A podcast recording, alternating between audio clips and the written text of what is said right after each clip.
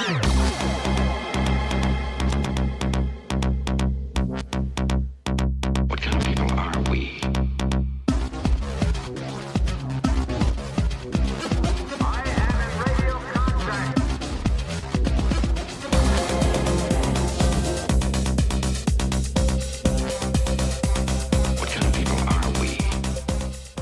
Attention, crew, this is your captain speaking. This is a supplemental episode of Enterprising Individuals, where we bring you news and tidbits from the world of Trek, and also interviews with special guests and a few little surprises along the way. I'm your host, Caliban, and on today's show, we look at a motley collection of stories from the world of Star Trek. Some are political, some are documentarian in nature, and we'll also be featuring a review of the documentary For the Love of Spock about the life and work of Leonard Nimoy, Mr. Spock himself. Plus, we'll take a look at the best comment from last week from our social media followers, and we'll preview what you can expect to hear on the show next week. So let's get started with a little Star Trek news. Captain Picard is French, I guess, or, or something, but the actor who plays him, Patrick Stewart, is English, at least for now. The 76 year old actor said in an interview on The View last week that he planned to apply for American citizenship so he can help fight Trump. The actor, who has worked in America for 30 years and has lived in America for almost 20, says he wants to get involved, and his friends in Washington say, quote, There's only one thing you can do fight, fight, oppose, oppose. But I can't do it because I'm not a citizen. Unquote. Stewart tweeted last month when he was staying in Washington, D.C., that he had the worst sleep of his life, and he wondered if there might be a connection to who was staying in the White House 300 yards away. Uh, this must have been during the week, of course. On the weekends, he's in New York. Well, good for him. Uh, tell him to bring Ian McKellen along with him. I have to confess, when I heard a Star Trek captain was going to fight Trump, I instantly pictured a sandy arena and a ripped uniform Kirk wrestling with the Donald. Oh, curse these untrained hands, or I'd make that video and put it on YouTube. Remember how frustrated we all are that Next Gen got a big remaster job, but it's unlikely that we'll ever see remasters of DS9 or Voyager? Well, time to let some of that frustration go. The producers of the upcoming DS9 documentary, What We Left Behind, are planning to remaster select scenes for their film. Uh, on a recent episode of Engage, the official Star Trek podcast, director Adam Nimoy said that they are in negotiation with CBS to get the original negatives for selected scenes, and they plan to remaster them in HD themselves to give fans a look at what a remastered DS9 would look like. Ira Steven Behr, producer and writer of DS9 and also of What We Left Behind, says, quote, It would give the fans another decade of dreaming what the whole series would look like. It would be that little taste, a lovely little taste, that first injection that leads to so many others. End quote. What We Leave Behind is slated to come out soon. Uh, I believe as of this taping, there is, I think, like a day and change left to contribute to the film's Indiegogo campaign. So do that if you love DS9 and wonder why no one has tried to make Those Were the Voyages the Star Trek Enterprise documentary. Speaking of Adam Nimoy, he wouldn't mind if his father returned to the big screen in a digital performance a la Grand Moff Tarkin in last year's Rogue One. In an interview with TrekCore, Nimoy stated, quote, Yeah, I think it's an interesting idea. I love what they did in Rogue One. I thought it was pretty clever, and I was blown away by it, frankly. All the stuff that Peter Cushing was doing was mind boggling to me. I'm a sucker for that stuff. I think it should certainly be explored, but I'm not the final arbiter as to whether it's going to happen, but I think it's a great idea personally, end quote. Oh, Adam, Adam, Adam. Don't praise the other Star franchise, which is not to be named. And do you really want something like this? Spock and Leonard got such a great send off in Star Trek Beyond, and your own personal film was a great look at his life as well. I mean, I feel like if we were talking about having a digital Chekhov in the next Abrams film, that would never fly. But of course, going back to the other Star property, there have been rumblings about a digital Carrie Fisher, and it's too much. My opinion is when you're an actor, especially when you're on set, and you hear, that's a wrap, you're relieved. You got it done. Your work is complete. And that's when you go home. Let's remember what we've got and look forward to new performances by new actors. And that's a nice kind of rocky transition to my mini review of For the Love of Spock, Adam Nimoy's documentary about the life of his father, Leonard, primarily focusing on his role as Mr. Spock. Uh, it came out last year. It is, I'll say right now, available um, online. It's available actually at fortheloveofspock.com. You can buy a Blu ray there. And it's pretty great. Um, he gets just about everybody that you can expect. Uh, to show up for this thing. Uh, William Shatner, of course, Takei's there. They even get new people like Simon Pegg. So old fans, people that work with him, new fans. Um, I mean, there's not a lot to say about it. It's 100% on Rotten Tomatoes. I think that I would, my review, which I'm giving now, I guess, would end up uh, fresh uh, if there's a fresh rotten sort of uh, you know dichotomy.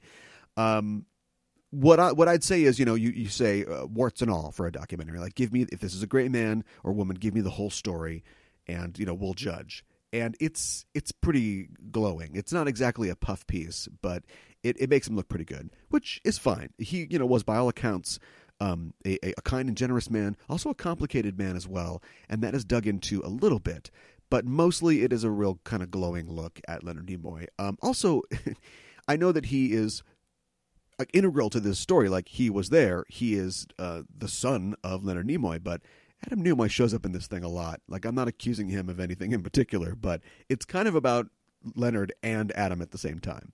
Uh, and that's fine. I mean, this is not an outside third party making this thing. This is the son of the man here. But maybe in a few years, somebody else who is not the son of the man will try to make another documentary about Leonard Nimoy or about you know the early days of Star Trek uh, itself, and we'll see how that goes. But other than that, like I said, mini review. If you haven't seen it, you definitely have to see it. Uh, it's worth watching. Uh, just look out for it being you know a very glowing sort of look at the life of hey a glowing great guy.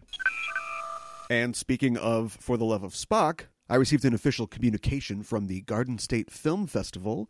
If you're going to be in the vicinity of Atlantic City from March 30th to April 2nd of this year, you should check out the Garden State Film Festival. At the Garden State Film Festival, they will be screening Adam Nimoy's For the Love of Spock on April 1st at Resorts Superstar Room 3 at 2:30 p.m. It'll be hosted by actor and author Stephen Lance, who will also be giving a talk on Saturday, April 1st from 4:45 to 6:15 p.m. and he'll be talking about uh, he, played an alien science officer in Star Trek: The Motion Picture. Uh, he also lived with uh, James Doohan during filming, and he'll be relating some of his stories and impressions of the cast, anecdotes about William Shatner and the whole crew, and then, of course, hosting that documentary as well earlier in the day. So if you get a chance to check that out, you can find out more at gsff.org. We have an update on the upcoming Star Trek Discovery. Two new actors have been added to the cast. Jason Isaacs, who played Lucius Malfoy in the Harry Potter films, has been cast as Lorca, captain of the Discovery. And Mary Wiseman of the shows Longmire and Baskets has been cast as Cadet Tilly, a Starfleet Academy cadet assigned to the Discovery. They join other previously announced actors such as James Frain, Doug Jones, Michelle Yeoh, Maulik Pancholy, and Sonequa Martin Green. The series began production in January of this year and is currently expected to premiere. Well, we don't know. Last month, CBS CEO Les Moonves said the show is due in, quote, late summer, early fall, end quote. But he followed that up with, quote, probably, end quote. So who knows how accurate that is.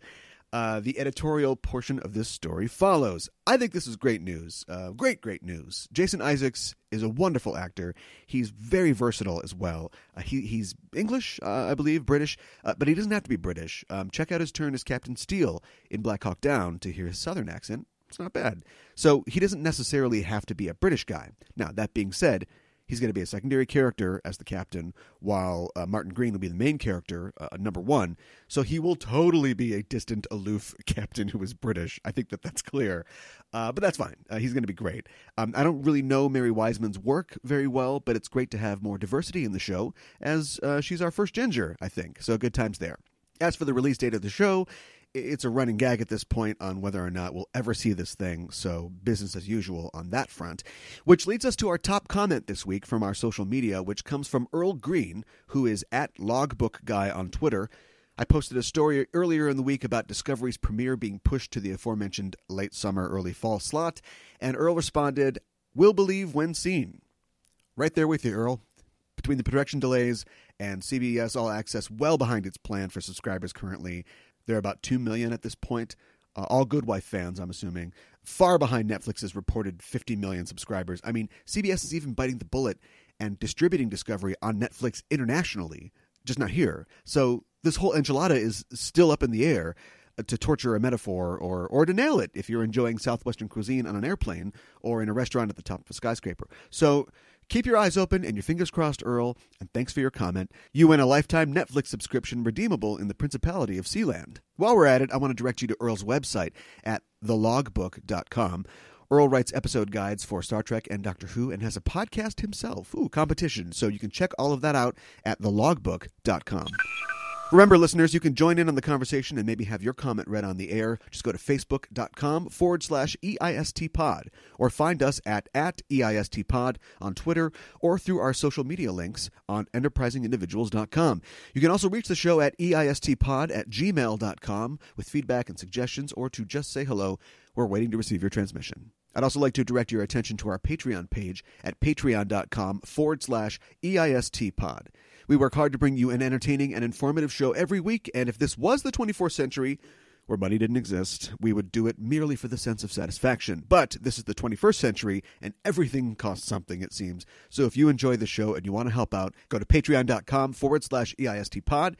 We have many tiers or ranks at which you can contribute, with different benefits and prizes you can receive, in addition to knowing you're contributing to something you love and are part of a larger community. Anything you can contribute would be appreciated and would help keep us flying. Thank you. And that's it for this supplemental episode of Enterprising Individuals. If you're an iTunes listener and you haven't yet, why not look us up on iTunes and make sure you're subscribed to the show?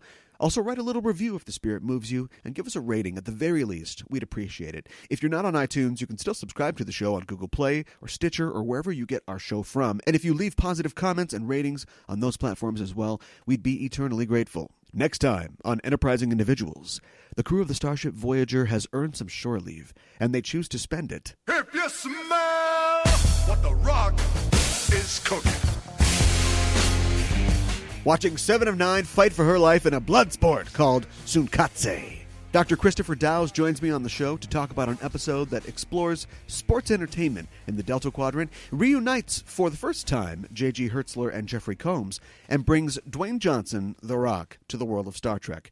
Join us for the most electrifying show on the UPN in the year 2000. And until then, I'm your Captain Caliban, signing off and saying, live long and prosper.